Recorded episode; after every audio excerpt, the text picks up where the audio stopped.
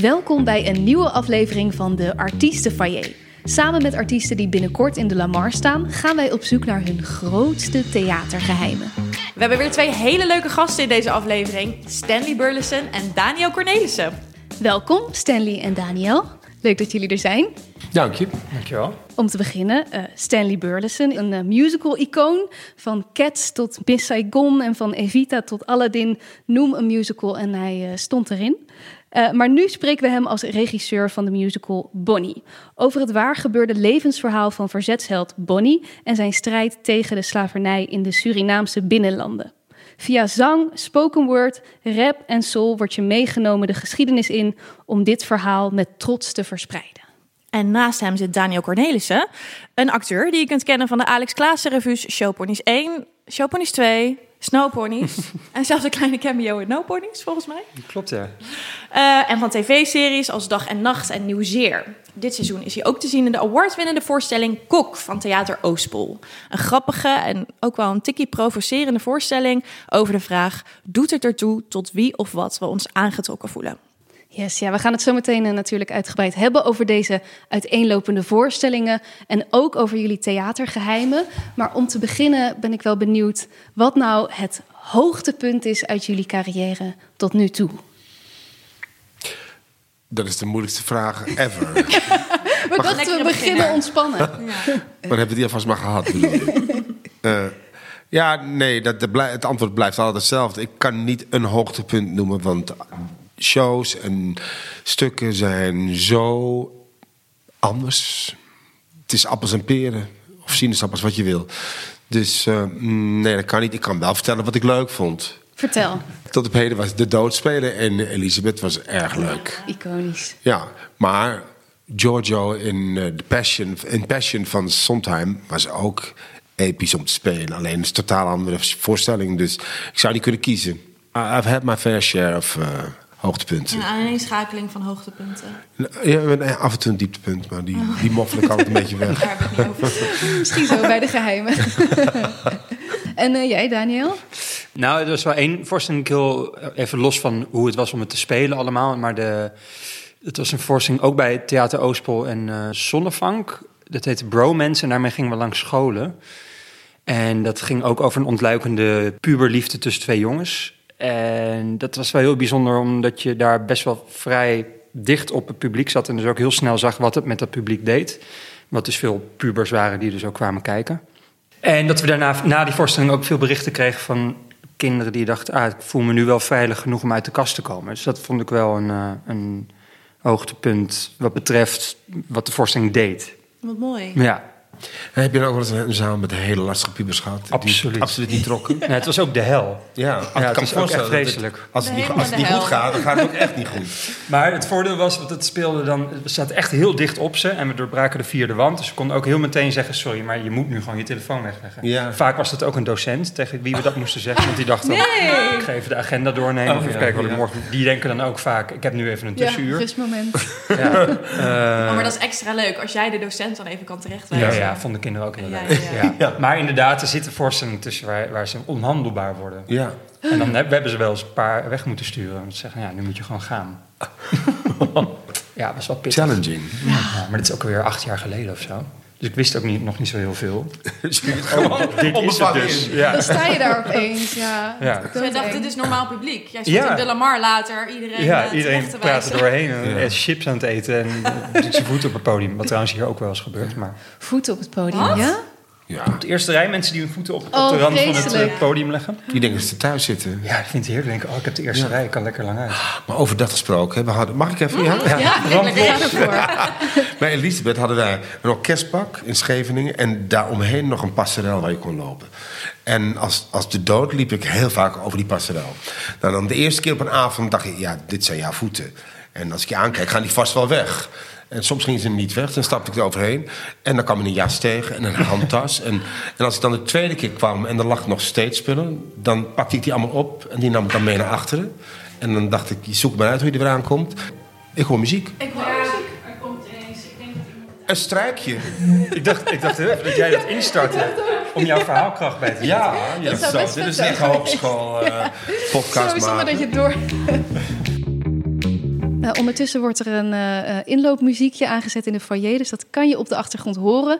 Maar Stanley, jij was aan het vertellen dat je soms over jassen en tassen heen moest. Ja, soms loop ik, liep ik die, die passerel op voor de tweede keer op een avond. En dan waren er nog steeds voeten en tassen en jassen. En dan was de enige oplossing gewoon alles wat je vindt meenemen. En dan backstage ergens droppen. En het hoe je- mee? Ja, ik nam het mee naar backstage. Kregen die mensen het ooit nog terug? Weet ik niet. Dat ligt daar nog I steeds. did not care. En hoe reageerde zij dan? Niet. Nee, de voorstelling is gewoon gaande. Ze hadden iets... Hè? Wat dan- gebeurt er? Nee, Maar mensen- deden mensen dat expres, heb je het idee? Of hebben ze gewoon geen idee? Nee, ze hebben geen idee. Ze zijn, denken dat ze thuis zijn, RTL zitten ze te kijken of zo. Ja. En ze hebben ten eerste die voeten erop, maar je jas. En je ziet iemand aankomen lopen. Die man komt er weer aan. En die moet over die halve meter. Dus zal ik mijn jas weghalen of, of laat ik hem gewoon liggen? Ja, ik weet niet wat er in mensen hun hoofd omgaat, maar Ja. Ja. Oké, dit is rare... Nou, niet genoeg in ieder geval. gaan om die jas weg te om. halen. Heb je ook wel een lekkere rol als de dood? Om daar zo Ja. te strijden. En dan... Ik had de aard van mijn leven. Nou, Misschien dachten ze, we geven hem een speluitdaging. kijk wat hij ermee doet. We gaan hem voeden. elke keer Stanley even uitdagen. Honderdste keer Elisabeth, weet je. Het moet even spannend blijven. Ja. Maar eh, over publieksgedrag gesproken, hebben jullie ook wel eens hele rare publieksreacties gehad? ja. Veel. Nou, de ergste was ook weer in, eh, in Scheveningen. Ja, er is veel gebeurd bij Er Elisabeth. gebeurt veel in Scheveningen. Dat was ook van de Eh, andere nee, dat was niet. Elisabeth, dat was Miss Saigon. Het was finale WK voetbal. Oh ja, altijd Eh, fijn. en dan weet je, dan weten wij, nou, er zijn een hoop lege plekken die avond. Maar er zijn er altijd een aantal mannen die door een vrouw toch gedwongen worden mee te gaan. En ehm, toen maakten wij mee dat aan het einde van Miss Saigon, ja, dan pleegt Kim pleegt zelfmoord. Die pakt een blaffer, die gaat achter een gordijntje en die schiet zichzelf eh, naar de andere wereld. En ze schiet en Chris Schild rent haar naartoe, pakt haar vast. En uit de zaal horen we: Yes, 1-0! Er zit er gewoon een gast met een, met een oortje in, de hele avond zo.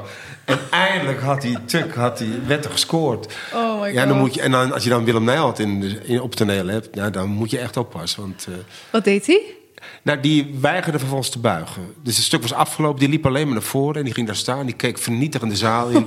en die weigerde applaus te nemen. En te- zodat de hele zaal voelde van... jij met je, met je, met je oortje. Nee, maar dat gebeurt. Vreselijk. Ja. Oh mijn god. En jij, Daniel? Eh, ik had, ik was ook in de Lamar hier. eh, bij die voorstelling met Tjitske Reiniga, Sophie. Was het best wel een gevoelige scène. En toen ging er een telefoon af. Nou, dat gebeurt natuurlijk best wel vaak. Vind ik nooit zo heel erg, behalve als iedereen er heel erg een ding van gaat maken. Dat iedereen zo achterkomt. Oh ja.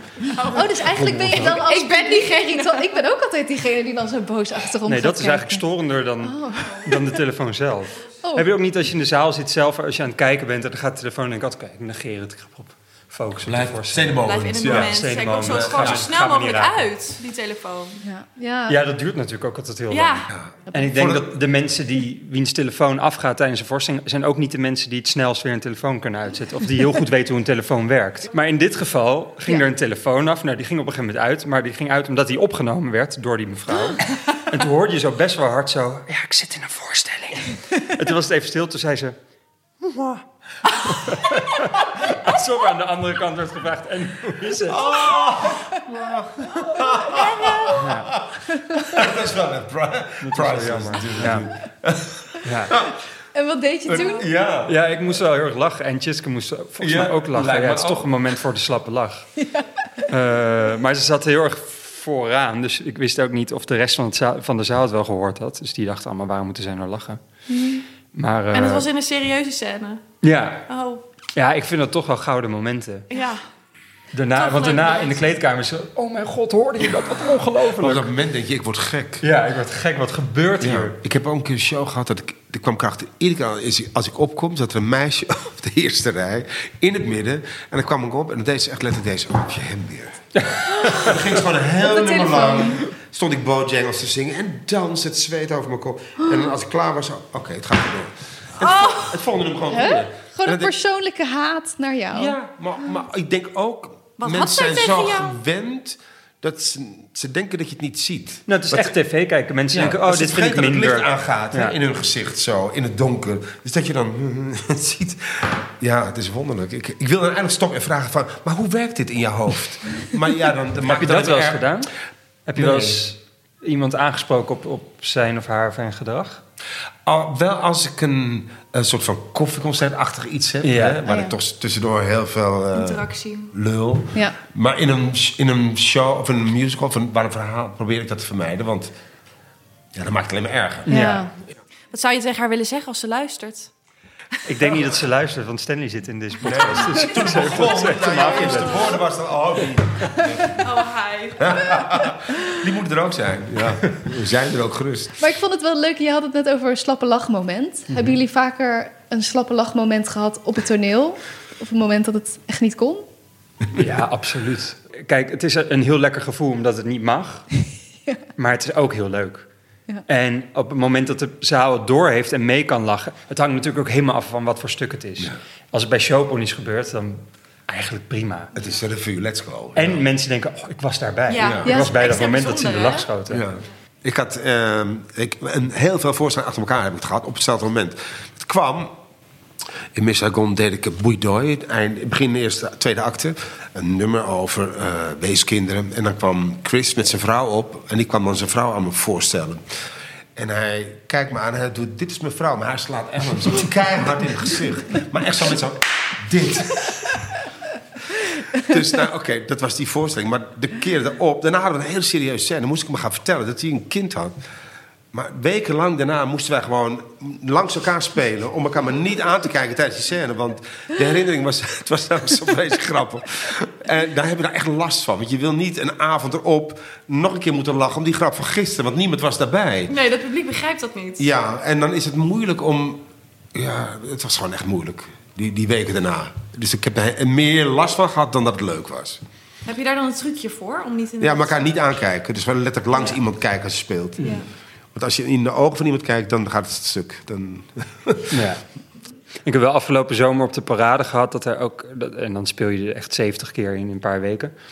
eh, dat er een moment was in de voorstelling dat ik in, de lach schoot. En, en Alex Hendricks ook. We speelden samen. En dat was, werd een heel leuk moment. Het publiek moest er ook om lachen. Toen hebben we dat daarna maar gewoon herhaald. En deed het gedaan alsof in de lach schoten. Omdat, dat, omdat het werkte. Het was een extra grap. Het is ook weer leuk om dat te spelen. Is ook heel, want soms dan werkt het ook niet. Nee. Dan hadden mensen Nee. door, oh, dit is nu niet echt. Ja.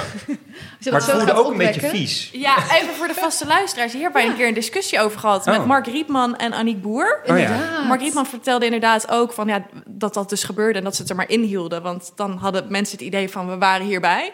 Aniek vond dat niet kunnen. Oh ja. Die zei dat is bedrog. Typisch Aniek dit. ja. Typisch Aniek, ja.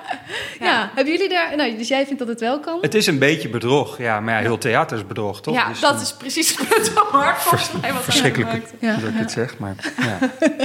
Het is bedrog. Het is, al, het is Het is allemaal bedrog. Ja. Zit, zitten er in kok momenten waarvan je denkt... oeh, dit kan nog wel even misgaan? Of hier ga ik in de lach schieten?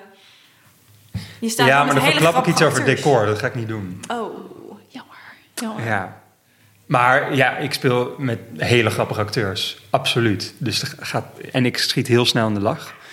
Eh, nu al, tijdens de repetities. Dus, dus het gaat geheid een keer gebeuren. Maar dit is niet de voorstelling waar, dat, waar je dat heel makkelijk... eh, kan ja. Waarom niet? Omdat je zomaar met z'n drietjes bent? Of- Ja, met z'n vieren ook. viertjes, Zo ja. met z'n vieren. Soms ook met z'n twee, soms met z'n drie, soms met z'n vieren. Eh, ja, het is heel naakt. We hebben best een... eh, ik bedoel, we houden onze kleren aan voor een groot gedeelte van de voorstelling. Maar ja, we zijn helemaal aangewezen op ons vier. We hebben weinig decor. Dus, dus het is, ja, we, zijn, eh, we hebben echt alleen onszelf om, om dit verhaal te vertellen. Dus je, hebt- ja, je, hebt, je kan je letterlijk nergens achter verschuilen. Dus dat maakt het wel, gaat het wel spannend maken. Ja. Daar ben ik wel benieuwd naar. Sandy, hoe is het voor jou nu dan om als op de regisseurstoel te zitten? Dat heb je natuurlijk al vaker gedaan. Maar dan is het nu aan, eh, aan die anderen om dat allemaal vorm te gaan geven. Ja, ik vind dat heerlijk. Ja? Ja, ik hou van spelen. Maar ik heb het ook al heel lang gedaan. Dus ehm, ik hoef dat niet meer elke avond. Ehm, en ik vind het wel heerlijk om maandenlang iets voor te bereiden. En uiteindelijk dan de studio in te gaan met een groep mensen die je zelf uitgezocht hebt. Waar je gelooft. En dan dat materiaal eh, vleugels te geven. Kijk, als ik, op het moment dat ik iets voorbereid. ik heb nu een, eh, met Bonnie te maken met een script van Lars Boom. Muziek van Norman van Geerken. Wij zijn een team met z'n drieën. Proberen het hele script zo in elkaar te schuiven. Ehm, en dat zijn drie hersenpannen die dat doen. Op het moment dat je dat overgeeft aan de cast, komen er ineens veertien bij die allemaal individueel gaan nadenken over hun eigen rol. Dus die met dingen komen die je zelf niet meer kunt verzinnen, omdat je al te, diep erin zit of zo. Uh, en ik merk dat ik momenten meemaak dat ik echt zeker wist hoe ik iets wilde uitvoeren, hoe ik een scène wilde laten spelen. Maar door één opmerking van iemand dat dat auto gaat. En dat je dan denkt van, ach, dit is een andere ingang, die is eigenlijk heel goed. En, en ik weet van tevoren, omdat ik zelf ook acteur ben, dat je die dingen gaat aanleveren. Je hoopt alleen altijd dat je een regisseur hebt die dat aan kan. En die niet zegt van, uh, ik weet het de beste. Maar ik sta altijd heel erg open, want ik weet hoe het is om aan de andere kant te staan. En ik weet dat die toegevoegde waarde gaat een stuk vleugels geven. Dus je werkt heel erg samen ook met de acteurs als regisseur zijnde? Ja, anders zou ik al die invloeden negeren, al die, die gedachten van anderen. Mhm. En zij moeten dat uiteindelijk spelen. Dus de acteurs moeten uiteindelijk dat materiaal pakken en daar iets eigens van maken. En kijk, voor mij, um, regisseren betekent niet dat je iemand gaat leren spelen. Nee, iemand kan spelen en dan ga je die persoon richting geven. Uh, direct betekent richting geven in het Engels. Daar komt regisseren vandaan. Ik noem het zelf ook wel eens in plaats van regisseur ben ik eigenlijk een soort van verkeersleider. Allemaal vliegtuigen die rondvliegen en ik moet zorgen dat ze elkaar niet raken, maar dat, het wel, dat iedereen op zijn bestemming aankomt. Um, dan heb ik het niet alleen over de acteurs, maar ook over het kostuum en het licht en het geluid en het decor. en dat is een soort van overview die je moet hebben, die ik heel interessant vind. Om, uh, het is vermoeiend en het is, uh, het is veel, maar als het lukt is het echt te gek. Ja, want het is ook een compleet nieuw stuk, toch? Ja. En als je dan ook die input hebt eigenlijk van iedereen, lijkt me ook moeilijk hoe je dat dan nog samen krijgt. Ja. En waar je dan voor kiest. Ja, maar juist ook omdat het een nieuw stuk is. Het is nog niet bepaald door iemand anders. En als je een stuk hebt wat al opgevoerd is, een oud stuk, of uh, uh, heel vaak heb je dan te maken met een creatief team wat komt en dat, dan moet het hetzelfde als dat het in New York was of in Londen. Of het is een oud stuk en er is al zo vaak opgevoerd dat je, dat je heel moeilijk nog een eigen versie kunt maken. Maar dit is gloednieuw, dus je, we zijn zelf de baas. En dat geeft een soort van vrijheid. Ik, er is niks leukers dan een nieuw stuk maken. Er is ook niks engers, want het kan heel erg fout gaan. Ik heb het heel vaak heel fout zien gaan. Maar heel af en toe komt het goed. En deze keer komt het goed volgens mij. Yes. wanneer, wanneer ga je in première? Uh, 25 november. Hier oh, ja. beneden. In de Lamar. Ja. In de Lamar. In de Lamar. Ja. Op onafhankelijkheidsdag. Oh, oh, mooi. En is er een bepaalde scène of een nummer waarvan je nu al weet... dit wordt echt even een klapper?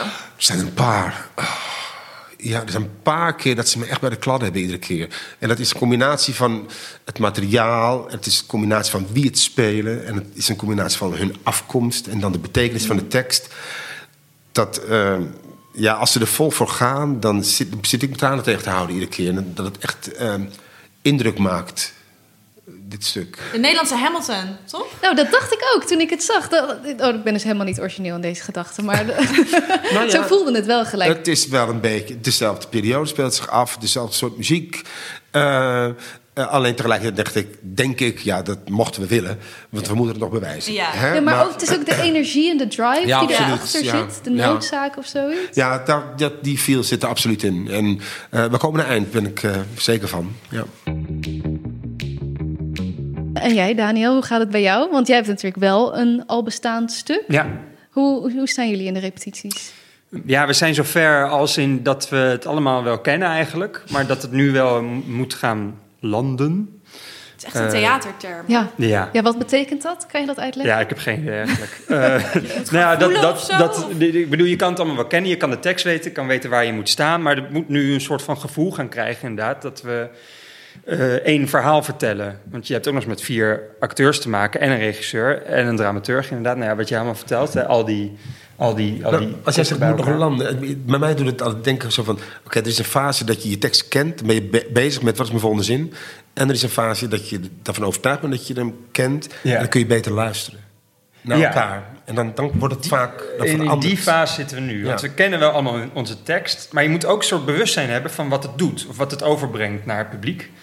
Uh, daar zit ik denk volgens mij vooral nu in. En ik hoop de, rest, de andere acteurs ook. dat denk ik eigenlijk wel.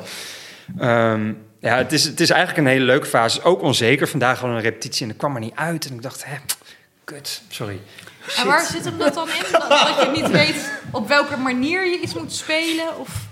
Ja, of dan wil eh, Charlie uit. Chung, dat is onze, onze regisseur, die wilde hem niet zien. En, en dan begrijp ik dat niet meteen. En de andere acteur wel. Dan denk ik, hè, wat, wat mis ik nou? En dan eh, blijkt het dat ik gewoon iets, niet, eh, iets verkeerd begrijp. Of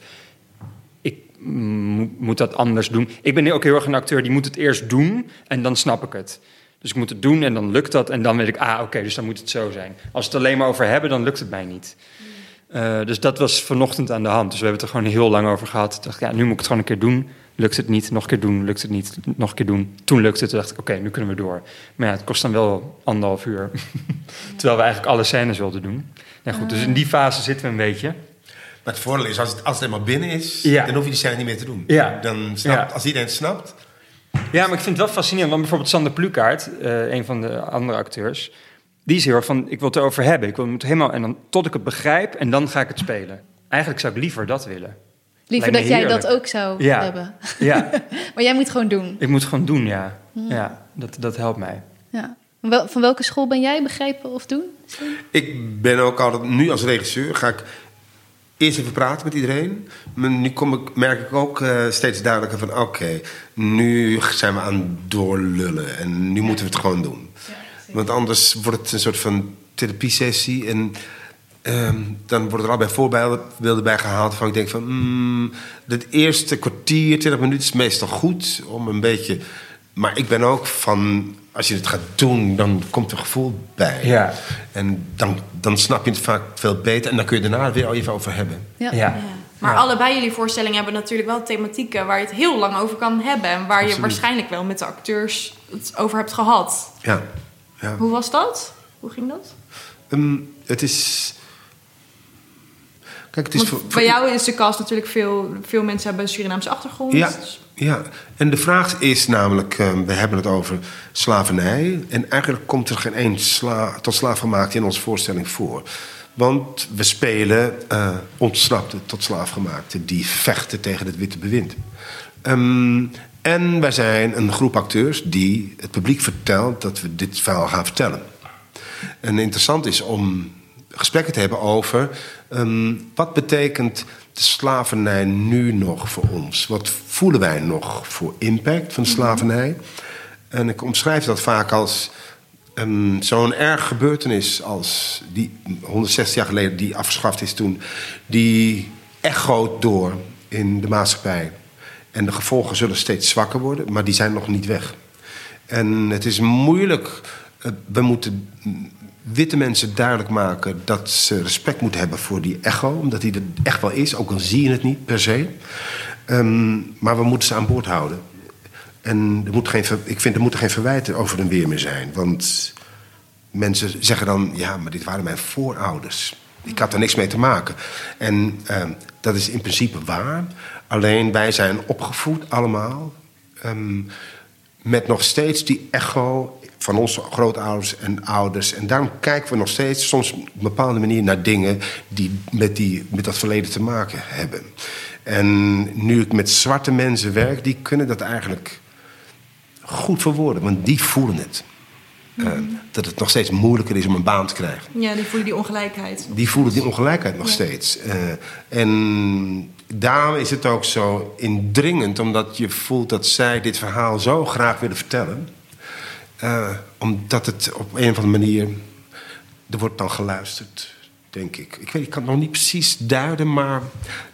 Deze materie maakt het, maakt het repetitieproces heel indringend en heel mooi. Terwijl het tegelijkertijd ontzettend veel lol is. Ontzettend veel humor. En, eh, en het is goed om te zien dat, je, eh, dat we nu een hele zwarte cast hebben. Dat, dat je aan iedereen voelt... oh, ik ben niet het buitenbeentje. Wij zijn samen, zijn wij de... Hoe zeg je dat? De, de gangbare... De norm? De norm Ja. in dit stuk. En dat geeft ze heel veel kracht, merk ik.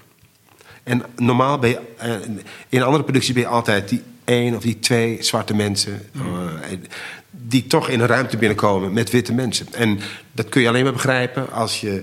Ik merk het, onze muzikale leider, Marnix Wet, West, Wetser... die is een, eh, een engelachtige blonde jongen... en die gaat er achter die piano zitten... en die, en die zie je af en toe kijken zo van... oh my god, zo voelt dat dus. Dat je in een ruimte binnenkomt en denkt van... ik ben de enige witte. Hij gaat er fantastisch mee om. Het is echt een schat van een jongen. Eh, en, en heel muzikaal. Dus, dus, dus dat maar dan zie ik aan hem denk ik, oh ja... Jij voelt niet hoe dat is. En hij voelt het nog op een positieve manier. Want de hele groep zegt, oh man, je bent er. We gaan zingen. Snap je? In plaats van, oh, heb je hem. Eh, dus het is... Ja, een mooie ervaring vind ik. En ook waarschijnlijk voor het publiek, om die cast daar... eh, Ja, voor... wat, als, wat, wat ik voel nu in de repetitie... en ik, ik, nee, ik weet zeker dat het publiek dat ook gaat voelen... die, die kracht die er vanaf komt. Mooi. Mooi. En bij jou, Daniel, dat we hadden het natuurlijk op het begin ook al over. Je hebt vaker een stuk gespeeld over eh, homoseksualiteit. Dat is misschien een thema waar je, het vaker, waar je vaker mee bezig bent geweest. Hoe is het voor jou om dit eh, stuk nu te spelen? Heb je weer nieuwe, ja, heb je zelf nog weer nieuwe dingen geleerd over jezelf? Of Ehm, nou, over mezelf niet, maar eh, het stuk gaat in zekere zin over eh, biseksualiteit, genderfluïde, ehm, over ehm, het niet in hokjes gestopt willen worden. Ja, moeten we dit nog even toelichten? Want je speelt dus Ja. een man. Het gaat over eh, twee mannen die in een relatie zijn met elkaar al zeven jaar lang. Dat gaat uit, want het loopt niet lekker. Eigenlijk al een tijdje niet. Eh, ik ontmoet dan, ik ben een van die twee, ik ontmoet dan een vrouw en word daar opeens stapel verliefd op. En heb geen idee wat er aan de hand is. Want ik heb me altijd geïdentificeerd als een homoseksuele man. Eh, dus daar ontstaat een soort identiteitscrisis. Maar eh, in alle paniek ga ik terug naar mijn vriend en zeg: Nou, dit klopt allemaal niet, want ik, opeens ben ik verliefd op een vrouw. Hè? Wat is er aan de hand? Nou, blijft een beetje tussen die twee eh, kampen heen en weer gaan. Uiteindelijk komt de vader erbij, gespeeld door Peter Blok. Want die gaat de hele, de hele situatie wel een beetje redden en ermee uitleggen hoe, het, eh, hoe de vork in de steel zit. Mansplainen. Precies, mensplenen. Maar daar gaat het dus ook heel erg over. eh, ja, je moet gewoon een kant kiezen. Je, hebt je, je bent, je bent Vind je vader, vindt Peter Blok. Eh, ja, de vader ja. Van, van, van de rol van Sander.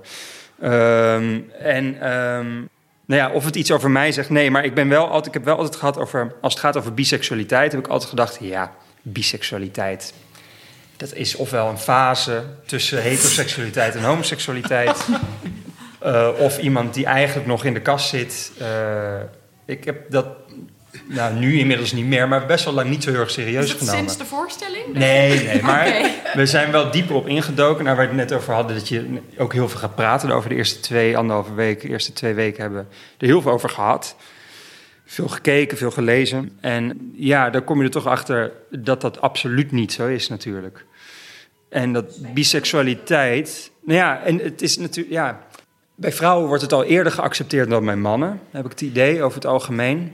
Maar ik denk dat er, dat het wordt minder serieus genomen dan heteroseksualiteit of homoseksualiteit. Waarom is dat bij vrouwen eerder geaccepteerd? Ja, omdat ik denk dat, dat, dat mannen, hetero mannen, dat soms ook wel aan- aantrekkelijk kunnen vinden. Een vrouw die het met een andere vrouw doet. Ja, en daarom is het meer... In ieder geval, alle mannen vinden het prima. Ja, ja. dat is gewoon geil. Ja. Ja. ja.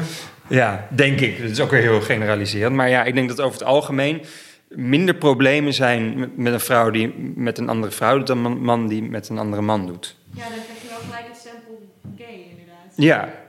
Terwijl bij een vrouw is het eerder, oh, die heeft een leuk uitstapje met een vriendin. Ja, maar Vinden als, vrouwen dat ook leuk? Als er dan twee mannen... Als je hetero bent en je ziet dan twee mannen... Is dat opwindend? ik vind dat wel opwindend. Ja? Ja? Opwindend. ik, vind, ik vind het leuk. Ja. Niet per se opwindend, Nee? denk ik. Ik Oh. denk niet dat ik zou... zou eh, Ik duik erin. Ik duik ertussen. Dat Duik niet. ertussen. Maar wel leuk te zien. Ja. Ja. Ja. Ja, hangt er ook vanaf wie natuurlijk. Ja, dat is Ja. ook wel- Nou, als je ja, hetero stijl zoenen, ja, dan denk je ook niet altijd zo, nou, daar wil ik tussen. nee.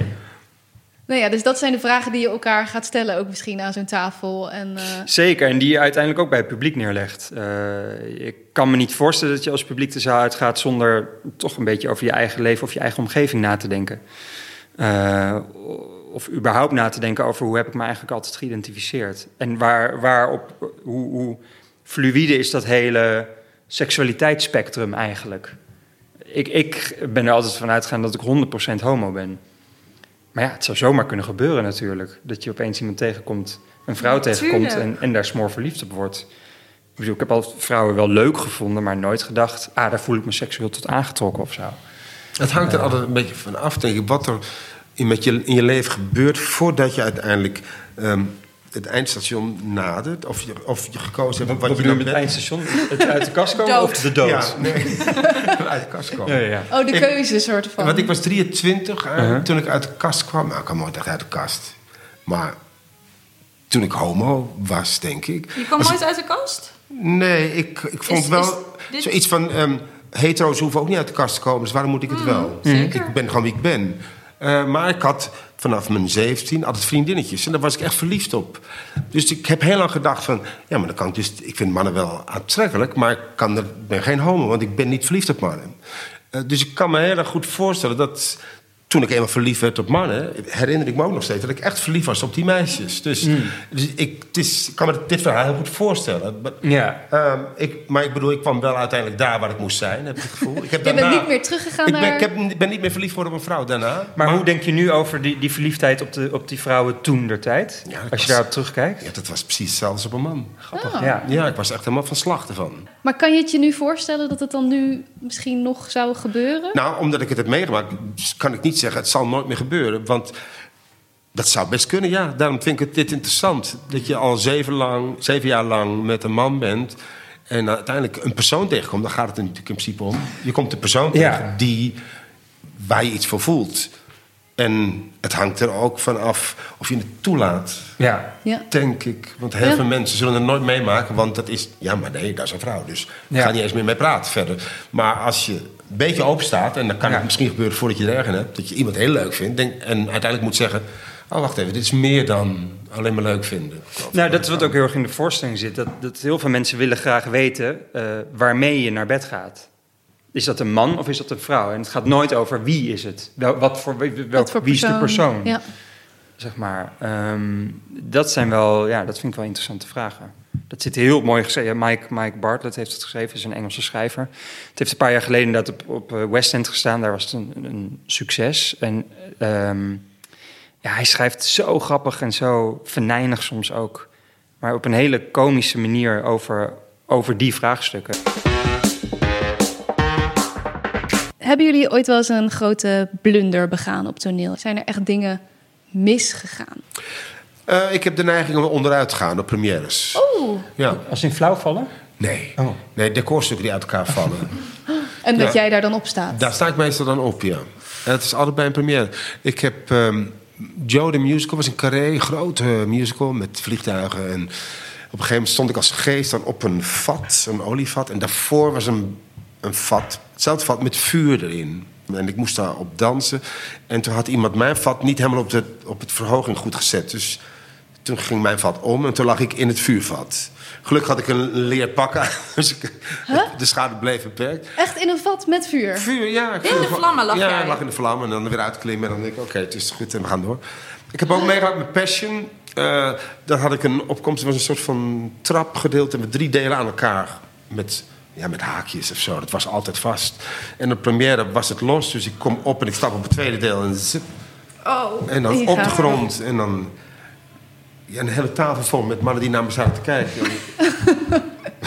Proberen een lachen in te houden. Oh. Ja, en maar ja, ook daar kun je gewoon maar ja, dast af en dan gewoon doorgaan. Maar even over dat vuurvat, Ja, hè? ik, ik vind dat we hier snel Hoe, overheen hoe gaan. herpak je, dat is toch doodeng? hoe herpak je dan weer? Dus je hebt, je hebt nou, de dood in de ogen gekeken. Nee, niet over nadenken. Je, kijk, als ik... eh, kijk, ik heb geen haren, dus, en toen had ik ook al weinig. Dus het, kon, dus het kon niet echt, het kon niet echt in de fik. Ik had een leren pakken. Kijk, op het moment dat ik gewond was geweest, dan had ik, was ik wel gestopt. Maar op het moment dat je denkt van, oké, dit is oké, dit gaat prima. En verder is alles, niks, niks staat in de fik. Ja, dan ga je door. Ja. Want, ja, wat zou je stoppen? Show De show must go on. Zonder te gillen. Je staat in de fik, Ja, maar... nee, maar dat is adrenaline. Ik heb ook Ja. vaak, zou je ook wel hebben, dat je een, gewoon een normale voorstelling doet. Dat je afkomt en denkt van, hé, hey, ik heb bloed.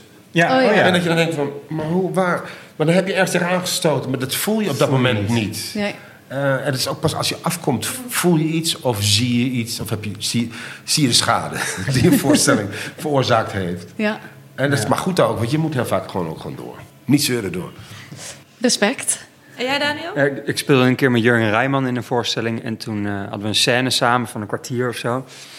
En toen kwamen we af. Het was dus geen blunder op het podium, maar we kwamen af. En ik zei tegen Jur- eh, Jurgen, ging echt goed. Is veel beter dan gisteren. Toch had jij dat ook? En hij zei, ja, ik zat er helemaal in. we waren echt op hetzelfde niveau en eh bouwden echt helemaal die... Toen kwam iemand naar ons toe. Jullie zender staat aan. Had de hele zaal het gehoord. Ja, ging echt goed. Oh, ik vond me zo'n kneus toen. Dat vind ik echt heel schattig. Ook wel lief, maar ja, er zullen ook echt mensen in de zaal hebben gezeten die dachten... Nou, Van als dit goed was. Ja, Wel goed, maar nu niet meer. ja. Nog minder, ja. Oh, ik vond het zo gênant. Er zat gelukkig niemand in de zaal die ik kende. Dus ik ben ook daarna meteen naar huis gegaan. In Zoetermeer, geloof ik. Niet meer gaan nabollen. In Zoetermeer hebben ze het er nog steeds over. waarschijnlijk. Ja, ja, ik speel daar ook nooit meer. dacht Toch is het gek, want je zou dan denken... Oké, de rest van je carrière, als je afkomt, hou je mond dicht. Want wie weet sta ik aan. Maar dat gebeurt niet. Nee. Ik denk toch altijd, ja, het is mijn verantwoordelijkheid niet. Er zit iemand achter die Ja. knoppen. Ja. Zo'n voorstelling duurt lang, elke avond. Dus je lult wat af in de coulissen. Maak jij meteen de schakel als je afkomt naar weer vrienden zijn met... eh, Of eh, moet je altijd nog heel even in je, in je rol blijven? Dat hangt van de rol af. Ja, Afgaan is makkelijker dan opgaan. ja, Oh ja. Opgaan heb ik iets meer tijd nodig. ja. Ik ken mensen die gewoon nog... En toen zei hij nee, drie. en door. Ja, ja. Weet je wel? En dan heel serieus. Maar dat gaat... Ik moet er wel een paar seconden even luisteren wat er gebeurt. En Ja. ook aan bedenken van... Welke ga- scène ga ik nu doen? dat niet, niet met verkeer opkomt. Vooral niet als je al een show gedaan hebt die dag. Oh ja. Eh want dan denk je nog wel eens... Dit heb ik al gezegd. Of, Ja, eh, waar ben ik? Maar dat was dan morgens. Ik vind dat dat een van de leukste dingen om te zien als je zelf niet, niet in een scène zit. Zo, hoe mensen weer afkomen. Ja. Dan heel boos of veel verliefd of wat dan ook. Of een hele heftige emotie spelen en afkomen en gewoon meteen... Want is er iemand die er heel lang in blijft? Nou, ik ken wel iemand... Ik ga niet zeggen wie het is. Maar die, die was er veel te vroeg in. Oh, In de Oh. rol. Te vroeg. Ja. In de rol, zei je? Ja, in de rol. Ja, die wilde vanaf het moment dat ze binnenkwam in het theater... en dan vanaf half zeven moest met de titelrol uitgesproken worden. Ja, wel geweldig ook. Nou, dat was een beetje hoe vond ik. Vooral als je denkt van, ja, dit doet, je doet dit elke dag. En ja. ja, het duurt nog anderhalf uur, lieverd, voordat je, voordat je zover bent. Eerste Pia. letter van de naam. Ah, ja, je. Ja, die was het niet. Liefde Pia. Oh, maar wat, ja, dat lijkt me heel ongemakkelijk om iemand dan met een hele andere naam Dat doe aan je te toch niet? spreken. Ik lach Gingen je, jullie daarin mee? ik lach je in je gezicht uit. Nee. Val iemand anders lastig? Nee, dat, eh, nee, dan weet ik echt hoe gek je bent. Dat is dan duidelijk. Heb je wel eens iemand op het podium met de echte naam, bij de echte naam genoemd? Dat kan, nee. Oh, nee. Oh, Jij wel? Nee, nee, ik ook niet. Maar ik ben, ben heel benieuwd of... Oh, stel je voor, ja. Dan zou je er niet goed genoeg in zitten, denk ik. nee, is dat een angst dan van jou? Nee, maar soms zie je... Er zijn wel YouTube-filmpjes van... Weet je wel, dat het op West- End of... eh, en dat iedereen dan in de deuk ligt. YouTube is een bron aan geweldig materiaal. Oh ja, haal je daar inspiratie? eh? Er is één filmpje van eh, een eh, amateur Peter Pan voorstelling. Je hebt ook de voorstelling Peter, Bo- Peter Pan Goes Wrong of zoiets. Dat is dan, Ja. dan is het gespeeld dat alles fout gaat. Maar er is een... Ken je hem? Jij kent hem. Oh. Het is zo Denk grappig. Vind ik. Ja, nou, nee, dus de amateurvoorstelling van Peter Pan. En eh, ja, op een gegeven moment moet Peter Pan door het raam komen vliegen, maar dat hele raam kiepert naar voren. dat is heel grappig. En dan iedereen in shock. Alles weer teruggezet. Peter hangt daar nog een beetje zo. Want het het is, iemand is de tap aan het trekken, zie ik dan voor me. En dan gaan ze, oké, gaat de doek even dicht, gaat weer open, gaat nog een telefoon af ook nog. en dan gaan ze opnieuw beginnen en dan zit Wendy of zo, zit in een Ja. stoel en dan zit er een ander kindje ligt in een bed. Nou, dan gaan, beginnen ze opnieuw en dan gaan ze Peter Pan omhoog trekken weer. Maar dan vertrekt ze per ongeluk aan het verkeerde touw, waardoor dat kind uit het bed wordt getrokken. Het gaat helemaal fout. Ja, het is geweldig om te zien. Oh, dat is wel slapstick. Ja, maar verschrikkelijk om mezelf in te zitten natuurlijk. Ja. Maar zo staat, staat er heel veel op YouTube. Ja, ik kan echt avonden... ja. En dan maar blij zijn dat jij het niet bent. Ja, Beetje leed Hoewel vermaken. ergens Ja. ook wel zo hopen dat het ooit een keer gebeurt. Niet bij mij, maar in een voorstelling waar ik in zit. Of zo. Want dan heb je hier gewoon een goed verhaal. Via Instagram konden mensen vragen insturen naar jullie. En we hebben een vraag van Dominique. En die vraagt: Hebben jullie nog droomrollen? Een rol die je absoluut nog een keer wil spelen in je leven. Ik ga wel eerst. Nee. Oké. Ik heb Sorry, dat nooit Dominique. gehad. Sorry, ik heb Dominique. nog nooit. Nee. eh, nee. Ja, ik ook niet. Het is me vroeger vaak gevraagd, wat zou je nou willen spelen?